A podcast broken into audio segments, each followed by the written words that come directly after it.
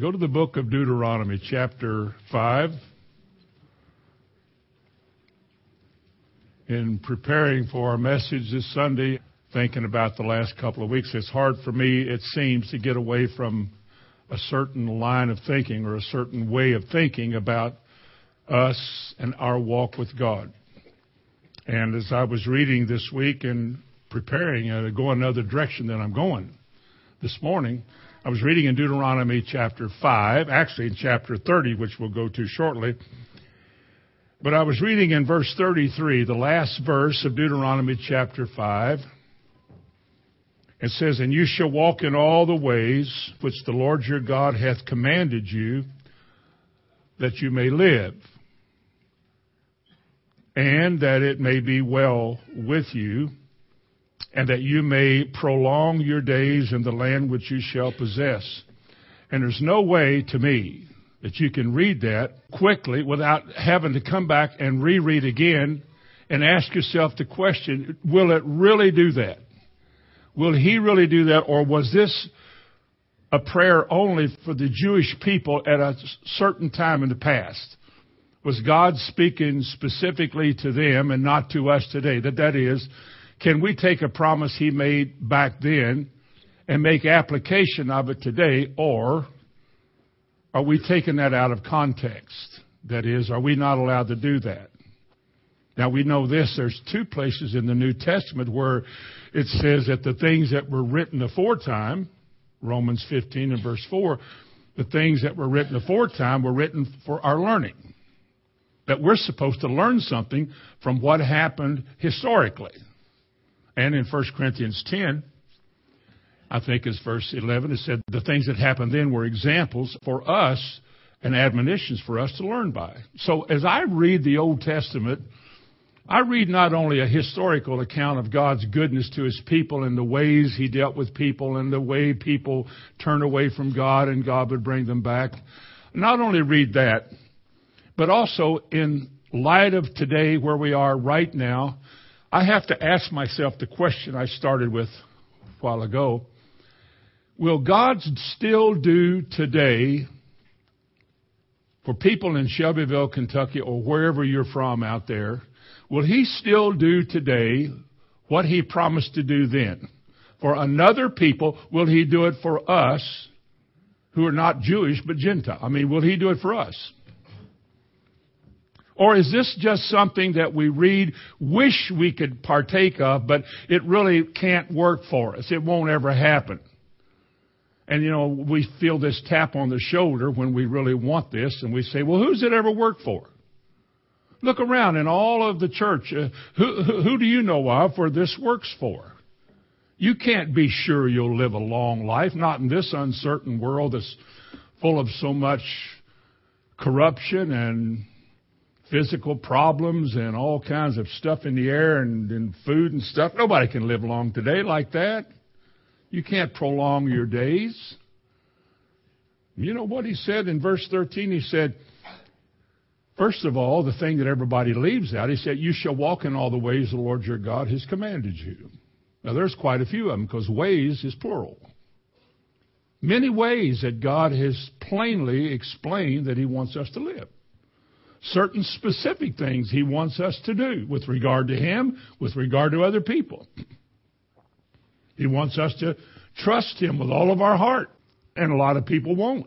So we right away we have a problem with the first part of verse 33, walk in all the ways that I have commanded you, and this is what results from it. In other words, this is God's provision for you, his promise to you, if you will. He said, walk in all the ways that I've commanded you that you may live. Now let me ask you a question. Were they alive at the time he spoke this? Well, they're already living, aren't they? So what does it mean that you may live? So what does he mean? And he says, if you walk in all the ways that I commanded you, you'll live. Well, they were already alive. They were already living, breathing, and making decisions and, and walking and doing. What does he mean, you will live? Well, it must mean something more than just biological life. That you'll live in a dimension or a way that is beyond what is ordinary. How's that? Everybody lives, brief or long, everybody lives an ordinary life. It's so full, as we've heard all of our lives, it's full of uncertainties. You never know what's going to happen next. You can't be sure of anything tomorrow, and life is very uncertain. That's kind of the life that people live in this world. And God says, I've got a promise, a number of things that I have made that if you will give heed to them, you will live. Not ordinarily, not on the level that everything and everybody else lives and all the uncertainty and the fears and the apprehensions and the un, uh, you won't live like that. The kind of life I have for my people is the good life. Now that's the title, the message today, that God's covenant offer is the good life. Now I want that because it includes that it may be well with you. Boy, I could use a lot of that that it may be well with you. Have you ever noted people in your life that things just work for them? You haven't? Well, let me tell you, there are some. Things that goes well with some people. They seem to always have it together. There's always enough. They're never afraid. They never dread tomorrow's prognostications and all the forecast of the doom and gloom brotherhood. They're not afraid. Something that used to be afraid like ordinary people are afraid has been replaced with something that renders them unafraid. That's life. I want to live that life too.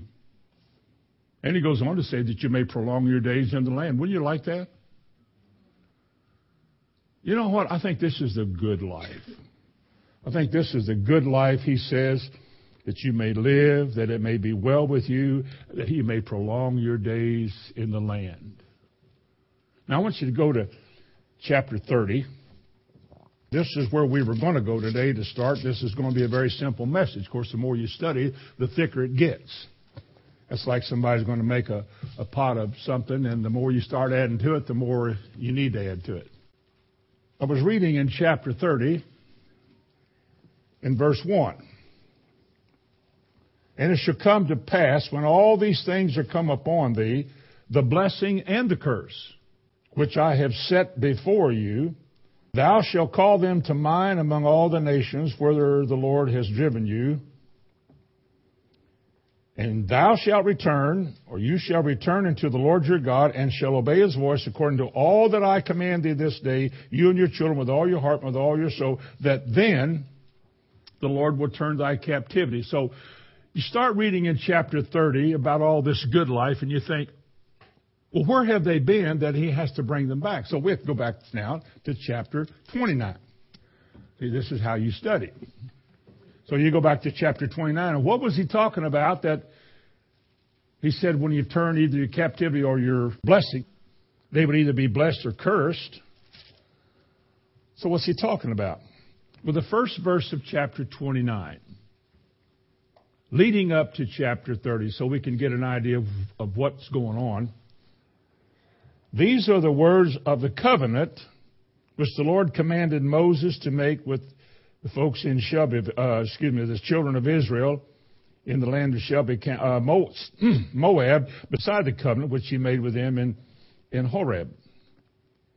A covenant, very simply, is an agreement. It's a solemn agreement, a, a pact between two parties in which you consent to the conditions and the other party consents to the same conditions, and you both agree to those terms. It's not a thing you ever want to break. It is binding. A covenant is. Now, here's the covenant. God says, let me put it in my words, and this is not the way it would read.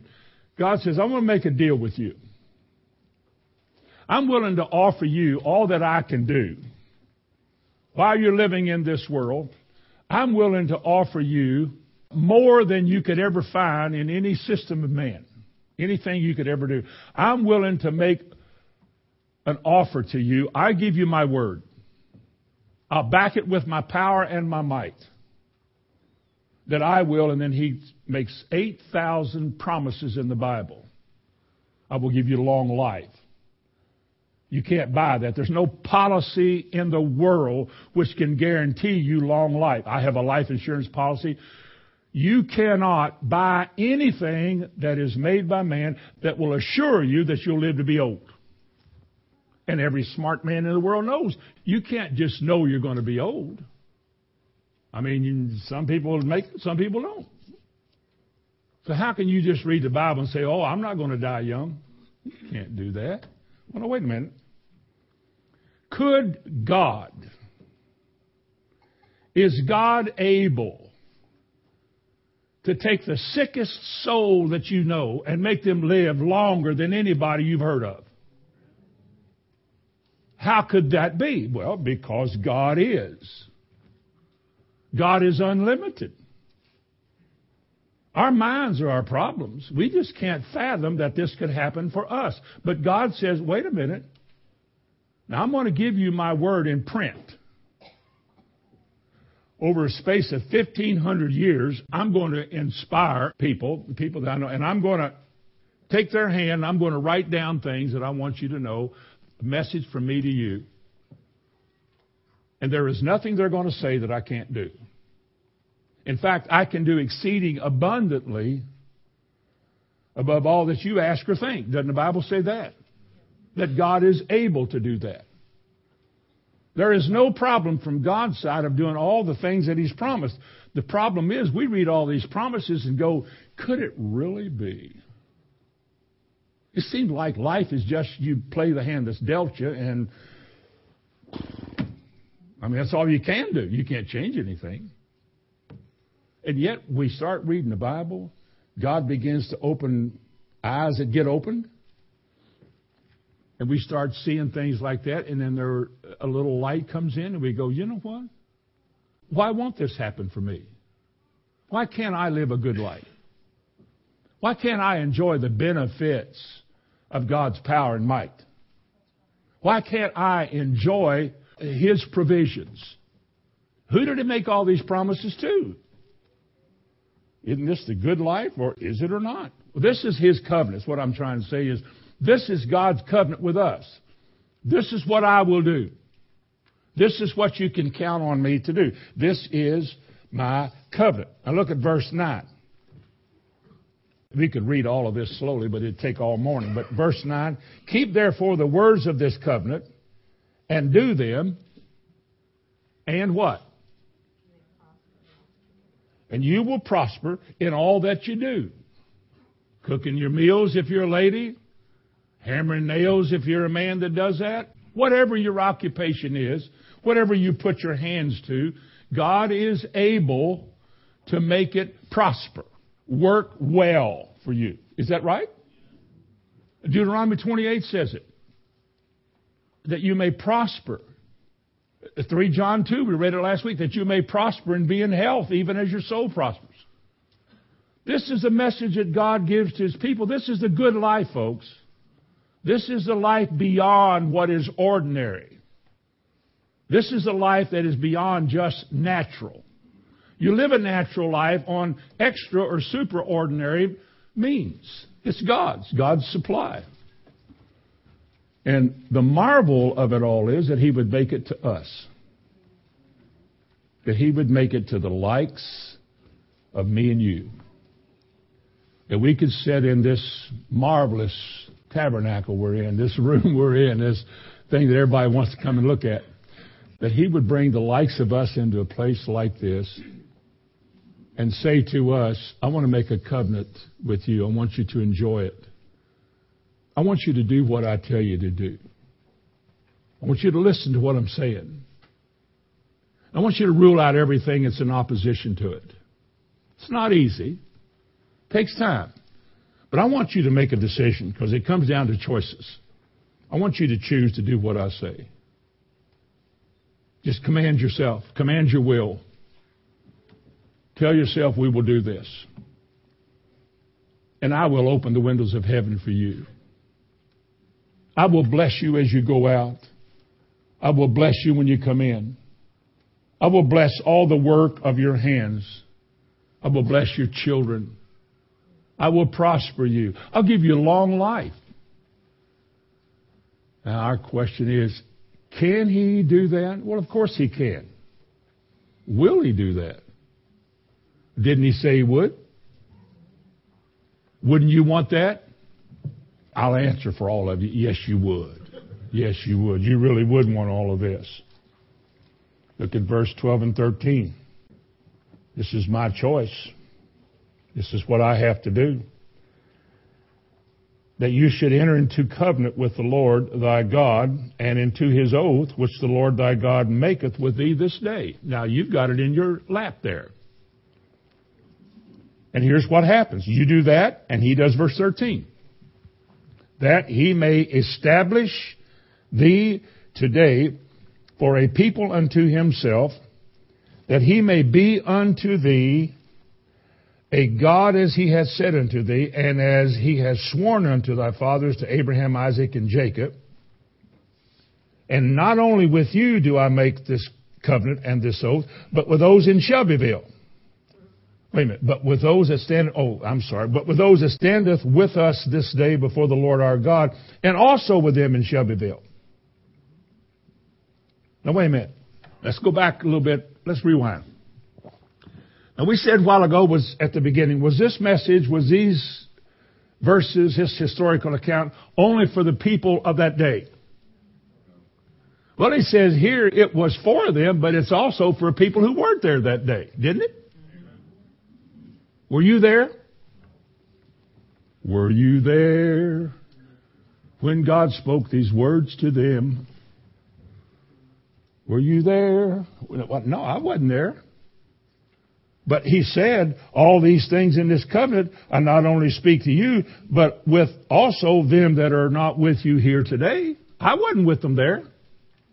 So whatever he spoke to them, if I believe it, then he spoke it to me too. Oh, okay, okay. Okay, then I'm going to benefit from all of this also. Because look down in verse 18. Talking about the world, verse 16 and 17, Egypt and, and all the corruption. That is a type of the world in the scriptures. Egypt. And the effect that they had on the people and the way they lived there. Verse 18, lest there should be among you man or woman or family or tribe whose heart turneth away this day from the Lord our God. That's why people do not do well. Because their hearts turn away from God. Not their minds and their thinking, but their hearts. To go and serve the gods of the world. And it shall come to pass when he hears the words of this curse that he bless himself in his heart saying, well, I'll have peace. I go to church. I've joined church. I'm not a bad person. I don't kill people and rob banks and do stuff and take drugs. I mean, it's what he tells himself. I, am not bad. He said, Well, I'll have peace even though I walk in the imaginations of my own heart. Look at verse 20. The Lord will not spare him. There's something about this attitude that Christians have or in the Christian circles that look at the word almost with contempt they say it like this all those rules and regulations. Now listen to me. All those legalistic statements that are made, you know, the Bible said, the Bible said, the Bible said. And yet, you know, the Bible says so much that man can't do. The Sermon on the Mount, you can't live by that. If he said you could and you don't, it's because you don't want to. Otherwise, he's lying to us. He told me to do something I can't do, that's not fair.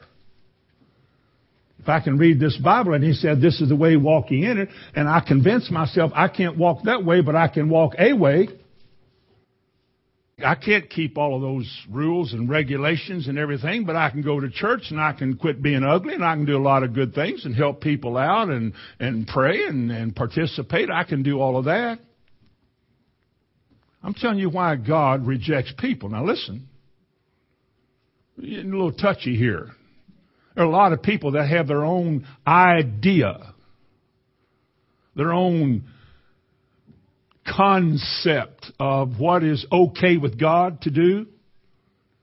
They don't even read the Bible, and when they do read it, they're bothered by what it says because well, nobody. And so they set that aside and establish a way. And they're not bad people. They're not ugly or vile people. They just don't want to live the way God said they live. They include that, but they live the way they want to live. They're good church folks. They go to church. They sing hymns. They give money. They help in drives and community efforts. I mean, they're not bad people, but they're unwilling to do what God said in His Word. Now tell me that doesn't happen. I grew up like that. Somebody all my life talked me out of having to do what God said. They would say things like, well, God knows you're in the flesh and while you're in the flesh, you can't always do right and, you know, you can't be perfect. I mean, look, you can't be like that. God understands that. Just do your best. After all, come on. And pretty soon those subtle words begin to soften your stand and you begin to assume that you're okay because in your own eyes and in the estimation of others around you, you're good as anybody. Well, who's better than me? We go to church. And yet, what did God say? When man begins to walk in the imaginations of his own heart, when he becomes a law unto himself, he becomes his own little God.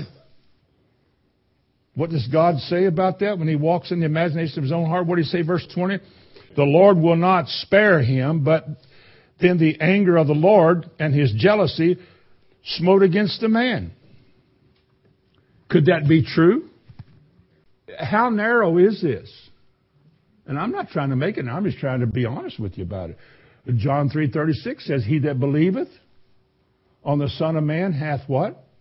Life now listen, and he that believeth not on the Son of Man shall not see life, but the wrath of God abides on him. The wrath of God would be like the opposite of grace.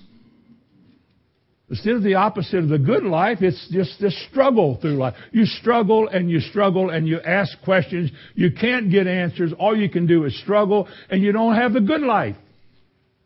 How can all of this be? How can this happen like this? Verse 24. To those good church folks that come to the end of their life and never had a break, they say, even all nations shall say, Why has the Lord done this unto this land? And what meaneth the heat of his great anger? Then men will say, Because they have forsaken the covenant of the Lord. Uh oh. Does your Bible say that? Then let me ask you a question. Why then does the good life not come? Is the good life that God promises His wonderful way, which is above ordinary ways, does it not come because we do not meet His conditions? Does it not come because we forsake it or we let somebody talk us out of that? That's why Jesus rebuked the Pharisees. He said, You not only will not enter in yourself, but you won't let others enter in. Your message is corrupt and it corrupts others. A little leaven that you give leavens a whole bunch. Jesus said, Beware of the leaven of the Pharisees. Or the false message of hope today. Preachers are afraid to preach this message today, I think, for a fear that it might not work and then there would be a failure. And they fail to see that we're not living it half the way that God wants us to live. Listen at us grumble and fight and fuss and act confused and, and be bewildered and, and we're not living on the level He has for us. God's level is according to His agreement with man. If you will do this, I will do this. But when you begin to forsake my way, and go about establishing your own way, I will be angry with you. And you will not experience all the good that the Lord shall have. And in fact, in verse 21, he said, He will separate you unto evil. He will separate him unto evil out of all the tribes of Israel and so forth. Now go to chapter 30. Let's say that perhaps, just maybe somebody here today, maybe one single soul in this room has made a bad turn in your past spiritually that you have set aside the way of God and gone about to establish your own righteousness. And today, recently, the last few weeks, maybe God has been luring you the way He can. This is what God does. He draws you back to Him, begins to speak to you, dealing with your heart about where is your heart concerning God and His ways. Why are you so fearful? Why are you so afraid this might not work? Are you afraid you will die?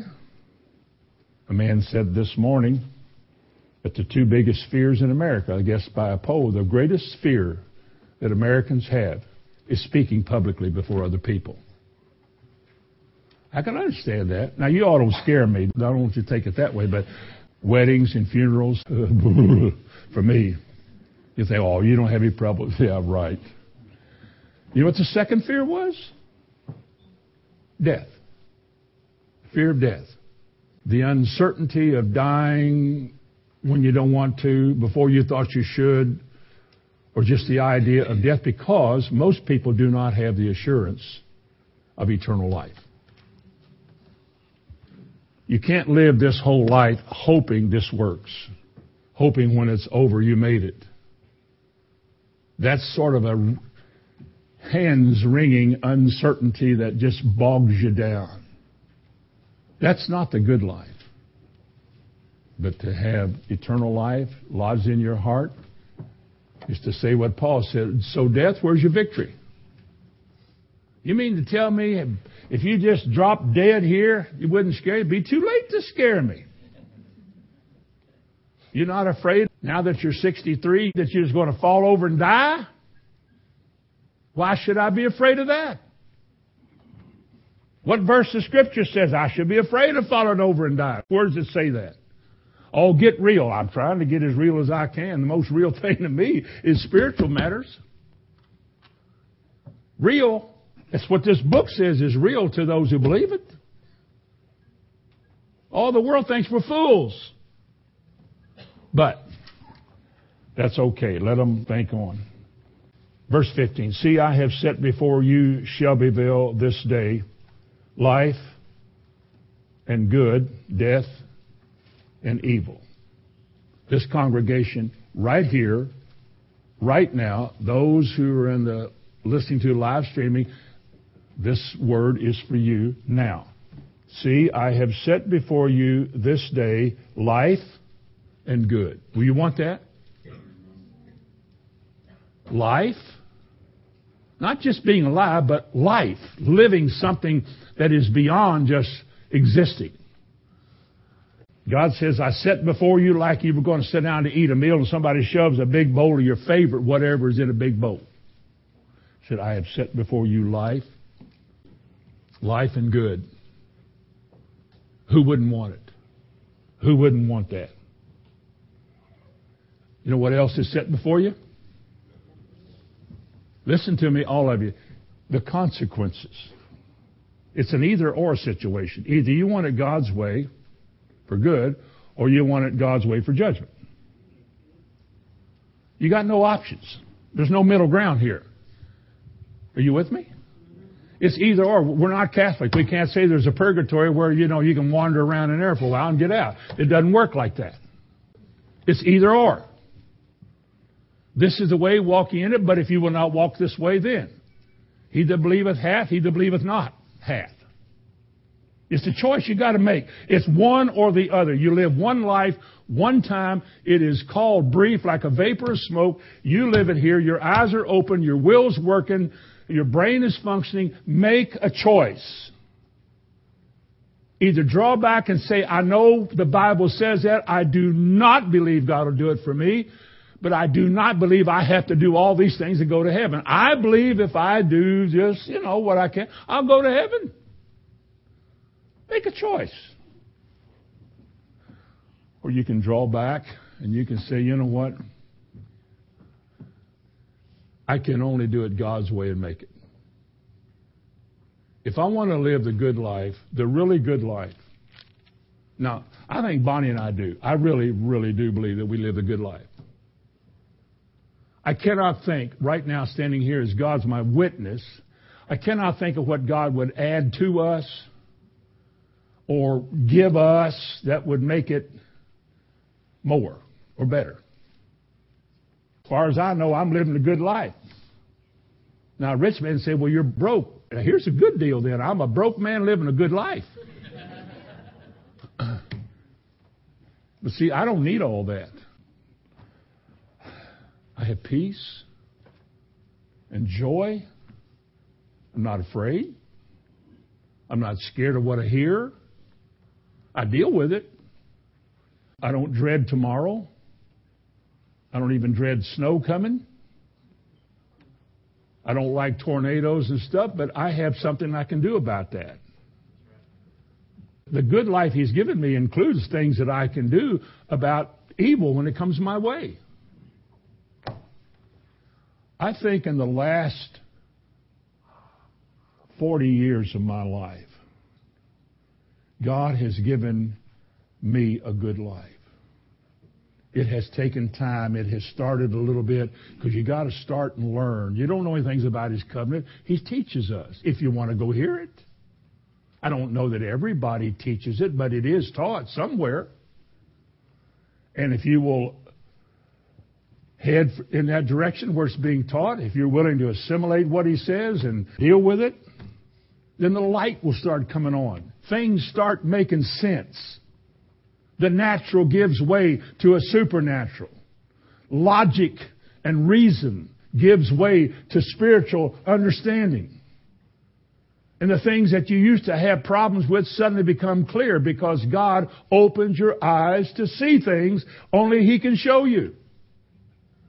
Back to 29, look at verse 4. Isn't that amazing? He said that. And yet the Lord hath not given you a heart to perceive, eyes to see, and ears to hear, even unto this day. Somebody got it, didn't they? Because the only way you can ever see what God is saying is if God opens your eyes. Only way you can hear what God is saying is that God opens your ears. Otherwise, all you can do is walk out that door, go home into tomorrow's activities, and wonder what all that means. Because you cannot understand it. The natural man. 1 Corinthians 2.14, the natural man understandeth not the things of the Spirit, for they are spiritually discerned. There are people that sit in churches like this for years that still can't get it. Imagine that. Still don't get it. Nothing has changed in 30 years or 20. It's not registering. There's still breakdowns and there's still woefulness and, oh, and there's no peace and harmony with God. The life that is promised is still not being taken advantage of by a lot of people. Boy, if I was struggling with this today, I'd say, Oh God, open my eyes and open my ears. I'm not hearing something right. I'm not seeing something right. That preacher said, and God will tell you, don't believe what that preacher said because that preacher said it. That preacher's not your conscience. Check it out in the Word. See if this is what the Bible says right here. Because he said, Look at Deuteronomy 30, verse 16. Go over there again, Deuteronomy 30. He said, In that I command thee this day to love the Lord your God, to walk in his ways, to keep his commandments and his statutes and his judgments, that thou mayest live. I want to live. There's a bunch of things right there he said I have to do, so I'm going to do some studying. I'm going to start writing down some of these things. Mostly he says, hear, keep, and do. Hear, keep, and do. Or hear, keep, and walk. Or walk, give earnest heed to, and so forth. But it's usually the same things. Hear my word. Be willing to do what I say. Crucify everything that gets between you and all the logical reasons you learned growing up that want to interfere with God's way. Crucify all that stuff and become a fool in the eyes of God. The world will say you're a fool. That's crazy. Why would anybody do? They'll say that. And be willing to do that. and humble yourself under the mighty hand of God. Now, go to the next book to the right, Joshua chapter 24. And we'll get started, okay? Joshua chapter 24. God has used Joshua to lead his people after Moses left the world. God said, Joshua, you're going to lead these people into the promised land. How many of you know it's not politically correct today to say promised land? Because you might insult some Muslim somewhere. But it is the promised land. The land belongs to Israel. He's led them in. He's an 80 year old man.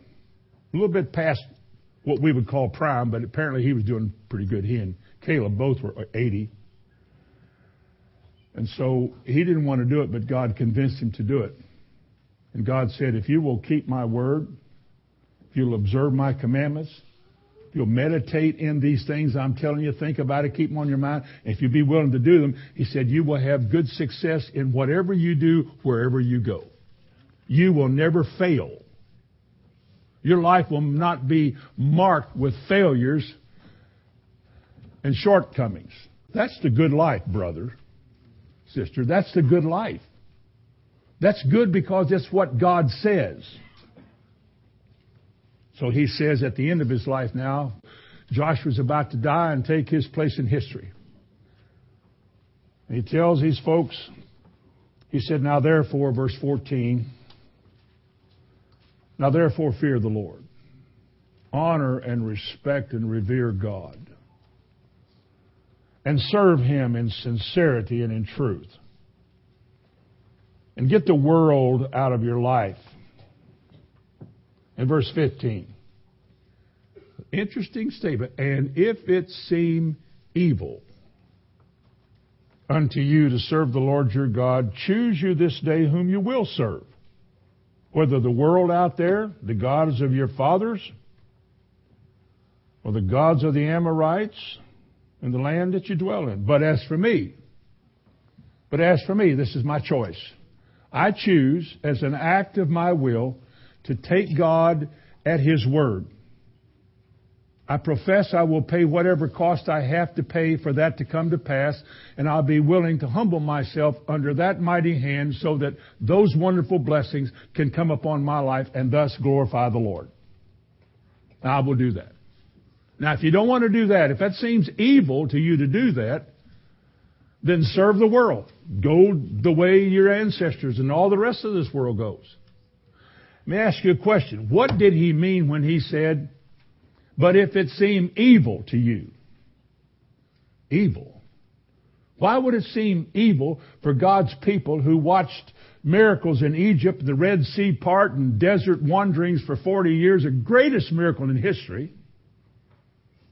Water in the desert, manna, quail, clouds, heat, no feeble, no shoes wear out, nobody needs help to walk. Everything works fine. How could any of those people think that doing things God's way would be considered evil? Is that what the Lord meant in this prayer that He taught us to pray in Matthew 6? Deliver us from evil? Deliver us from this kind of attitude about doing things your way? You know what the word evil means? It means troublesome irksome. It means not a pleasure or a delight. Now, here's what he says, not only to those in that day, but right now as I'm speaking to whoever is listening. Now, God has shown you the way to go. If you will keep His commandments, walk in the words of His covenant, He'll bless you. But, if it seems irksome to you to do that. If it seems to be something troublesome and really not a pleasure, let's see what the Bible says. If you really don't have a heart for this and you really don't want to do it, you want to be around it, you want to be associated with it, I just don't want to have to do it. He said, okay, then serve whatever you want to serve. You can only make one of two decisions either God or the devil, or heaven or the world. There are no other decisions. There is no in between where you're okay as long as you think you're. No, it's either or. Now, God is long suffering. He knows your heart. He knows if you're trying and struggling and you kind of wrestling with He knows that. But I'm talking about people who just say, I don't want to, or people who say, I want to. And then all of that, the growth and the processes or whatever takes place there, God knows. Troublesome, irksome, a burden, not a delight.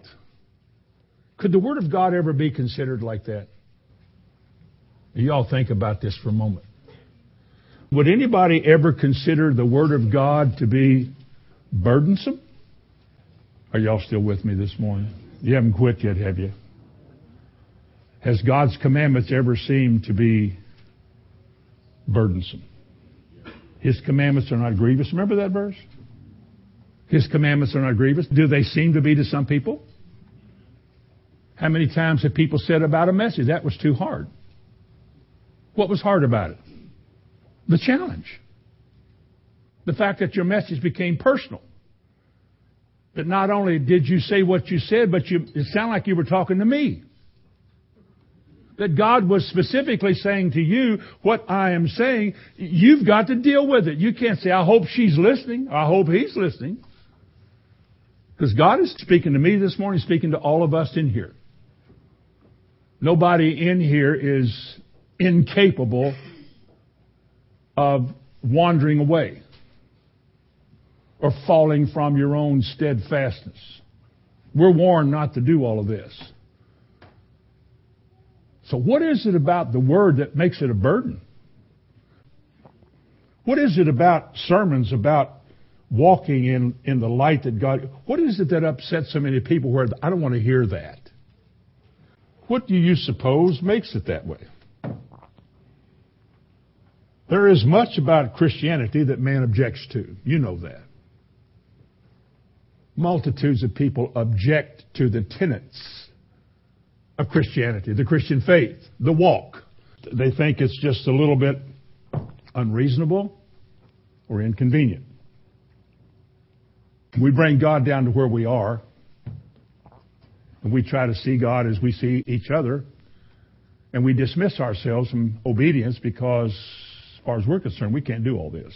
And the book you bought at the bookstore, written by some accomplished theologian somewhere, or some heady psychologist somewhere, says that uh, as long as you're walking in this world, in this body of clay, you're very limited as to what you can do, and there's so much in the Bible that you can't do. Well, then the Bible's misleading us in. If it says I can do all things through Christ, and you tell me I can't, then either you're misleading me or the Bible is. But I'll guarantee you this: if people have the choice, they'll choose the the one that doesn't cost you anything give people a choice, they will take the easy way every time. The broad way, they will. they will. Every time. It's the nature of man. It's the part of him the Bible calls evil. Because it's the part of him that views the way of God as unreasonable, too hard, not convenient, and just beyond the ordinary. That's what evil would mean. Nobody can live like that. Nobody can walk in that way. The cross, taking a cross daily, the Sermon on the Mount, I mean, that just puts you in a grave. I mean, the Sermon on the Mount, you only get as far as marriage and divorce and remarriage, and then people are ready to close the book and go somewhere else. I don't want to cope with that. I don't want to deal with it. So they back away from it. They got friends that'll say, Well, I wouldn't either if I were you. You teach the faith message. Just teach about faith, trusting in God with all of your heart, explaining what faith is, explaining how it works, explaining what God meant when He said that. And people just throw their hands up in horror. Oh, those people are way out there. They're weird. You know why they're weird? Because they try to explain what the Bible means and not just say words and keep going. They try to explain it. I think the reason I get in trouble with people I have gotten in trouble with through the years, because I couldn't leave certain things alone. Just couldn't leave it alone. Trust in the Lord with all your heart and lean not your own understanding. In all thy ways acknowledge him, he shall direct thy steps. Amen. Then go on the next verse. The problem is when you go back and explain what that means. Everybody goes, what?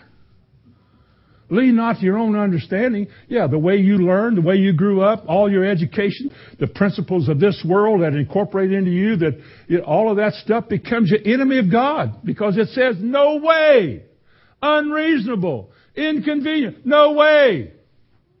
And so man begins to lean back because there's so much today of the influence of the world that has come into the church. And the church has leaned in the ways of the world so they can keep members in the church and give people a way out. Because when you begin to see the way that God wants us to live, haven't they said this about you in the past? Poor Christians, the poor souls. They have listened to that stuff. Brainwasher, that's what they used to call. All the stuff that brainwasher has said. They're not even allowed to lie anymore you know, the boss said, tell them I'm not here. And they say, I can't do that. I said, and then they get fired. She could have kept her job. She just done what she just lied. But she can't lie anymore. Why can't she lie? Because she's convicted.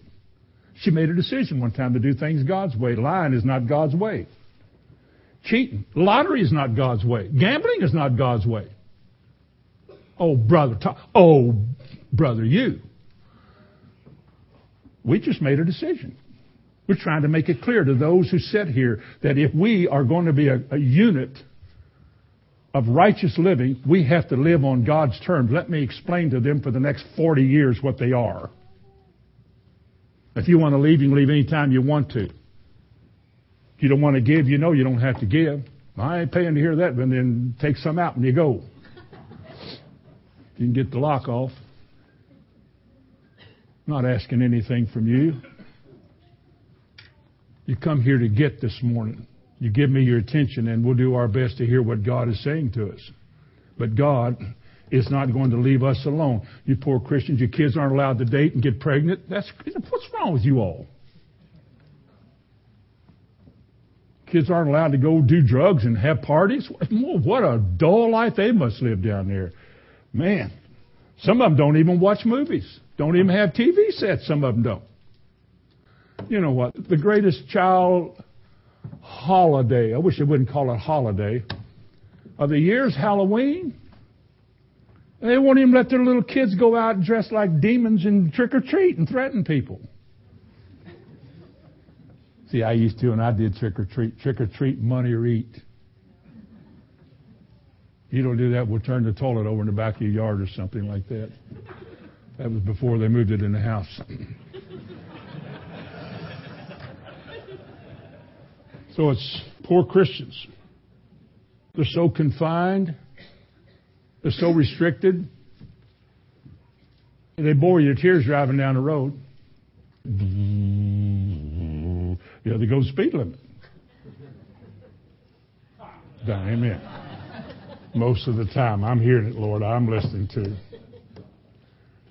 prettiest little girls and boys you ever saw. They're not even allowed to go to the prom. And I don't know, those poor little boys and girls, they don't have comic books. They won't keep anything that has a clown on it. They, they believe in demons. I mean, literal demons. They actually believe that there's one of them behind every bush. Actually, there's two, but they believe there's one behind every bush. He taught those people that all of man's ills, all of his ills are attributed directly to the work of the devil. God may take his hand off. That means the devil gets on. And they believe that they can lay hands on the sick and they shall recover. Do they, they believe that? Yeah, they believe that.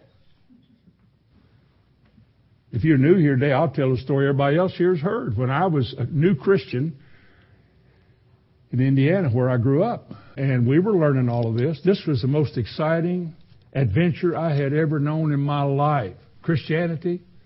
I mean, you couldn't pick up a Bible without learning something new and getting on the phone and say, I have found something else. And so we get together, we study and talk about that. We found out that there was such a thing, and the Bible is casting out demons. They actually did that in the Bible. You ought to hear the modern version of that. Well, these people. Remember the one about the pigs? Well, Jesus was a great psychiatrist. I don't know what school he went to, but he was uh, he was a great psychiatrist, and he knew how superstitious all these people were. So that man that was acting weird came to him, and Jesus hollered real loud and scared the pigs, and the pigs got scared and they ran in and they fell over the hill. All them swine went into the water down there and they killed all of them. And Jesus said, well, see, you ain't got no problems. You're, uh, the demons went in those pigs and you're all right now. And he said, oh, well, I am. Well, I'll be. Nothing to it. Not a miracle. Some master of mental whatever persuade these people today to see it that way. It's not a miracle. That's not what God said. Huh. Nothing to it. It's just a natural thing. So we begin to get into the demon business. We still start finding them everywhere. Find them in each other. We get a hold of somebody and say, You're twitching wrong here or something. We got to get cast." No, we we started casting, de- and they actually did. I won't bore you with any of this, but some really, uh, whoo, moments. I've seen things that could not be anything but demonic, couldn't be natural. I've seen it, been right there, watched it, and part and involved in it. Well, when the news of this gets to the church folks who are somewhat liberal, the word began to spread around town that our local basketball coach, this is the way I heard it, our local basketball coach is casting out demons. How's he do it? Well, he's grabbing these young folks, as I was working with young people, they grab these young kids and they start shaking them until these demons come out, like in vomit, and when they vomit, then they would shoot the vomit with a shotgun. They told that for the truth. And I think, you know what? You folks, your brain's in crooked or something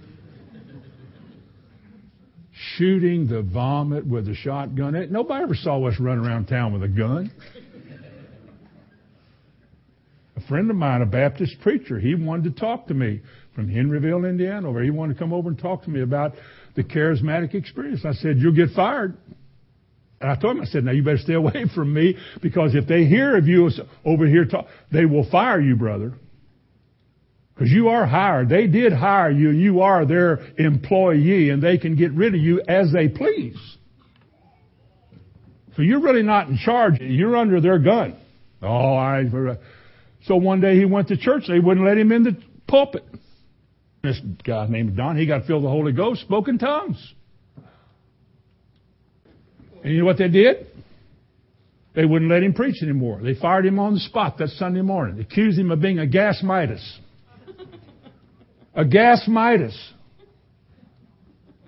I think he even said, a gas Midas, what's that? He said, I don't know, that's what they're firing you for. this is a high level of understanding here that these folks had.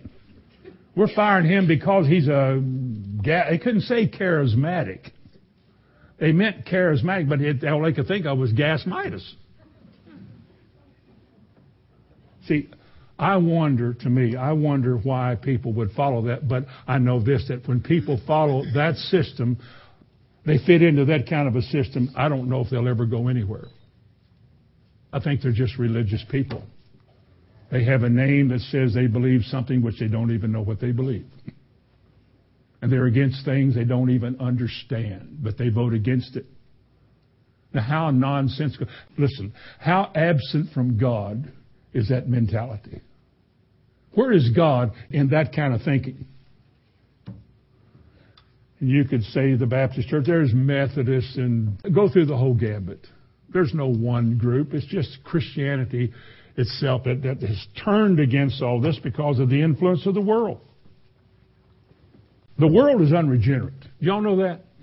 The world is unregenerate. It is without the influence of God.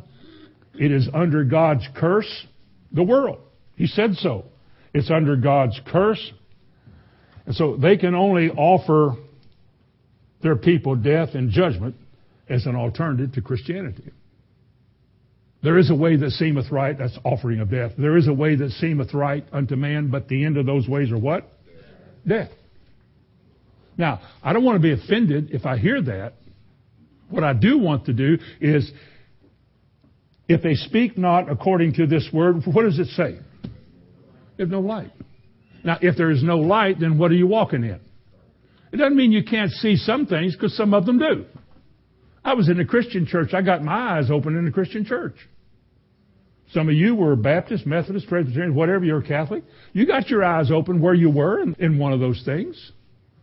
You became acutely aware down the line that in order for me to grow, I cannot be hindered by opposition to what I believe.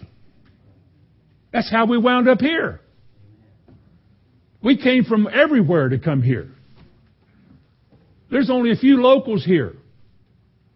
How many of you in this room are from Kentucky? How many of you aren't? My goodness. We're from everywhere. You know why we're here?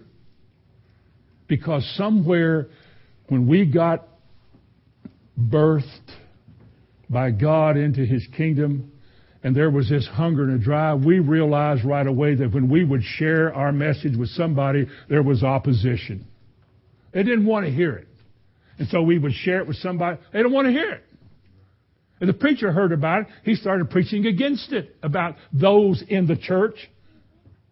And we're sitting here thinking, I can't stay here. God didn't send me to church to get browbeat every morning by somebody who don't even know what they believe or what I believe. Don't want to hear it I can't stay here. I'm not better than anybody here. You, you are not below me. I'm not above you, but I can't stay here and accept less than what God is offering me. I can't live the life He wants me to live if you keep talking me out of it. I got to go somewhere else. And thank God for tapes. In the old days, tapes that wouldn't leave a verse alone. They'd read a verse of scripture and then explain it. And you go, ooh, we, I need that. And here we are 40 years later, finding ourselves walking in a way with God that is wonderful and good and peaceful and joyful. Listen to what God said about an alternative to God message. Listen, you don't turn to Colossians 2 and verse 8. He said, Beware lest any man spoil you. You know what spoil means? It means to take from you. Beware lest any man spoil you through philosophy and with deceit after the traditions of man, after the rudiments of the world and not after Christ. Colossians 2 8. We are warned Beware lest any man, me or any other man, that lest we spoil you, take from you, rob you, prevent you, cheat you out of. Take what you were going to get and not let you get it. Beware lest any man spoil you through philosophy. Philosophy would be like, well, you know, this is how I see it. And if a man is somewhat eloquent, can put, put some words together and make it smooth, most people will follow that. They think that, now that's what I think is right. That's what I think is right. Oh, or it said through philosophy and vain deceit. After the traditions of man. Man's traditions, listen, are never going to change. There are systems of men that will never succumb or submit to the Word of God. It ain't ever going to happen. And God didn't leave you in that system to change it. I've heard that all my life. Well, I'm going to stay there and do something about this. You can't. Why would you do that if God said He's not going to? Or listen at this verse in Ephesians 5 6. Let no man deceive you with vain words, for because of these things cometh the wrath of God upon the children of disobedience. Disobedience means unbelief. It's a word for unbelief in the Bible. Beware. Let no man deceive you with vain words, empty, useless, non God directed words. Heady words, intelligent words, smooth words, yes, yes, yes. But you better measure what you hear carefully and see if it's what God says. As I've said, don't believe because I said it. See what the Bible says.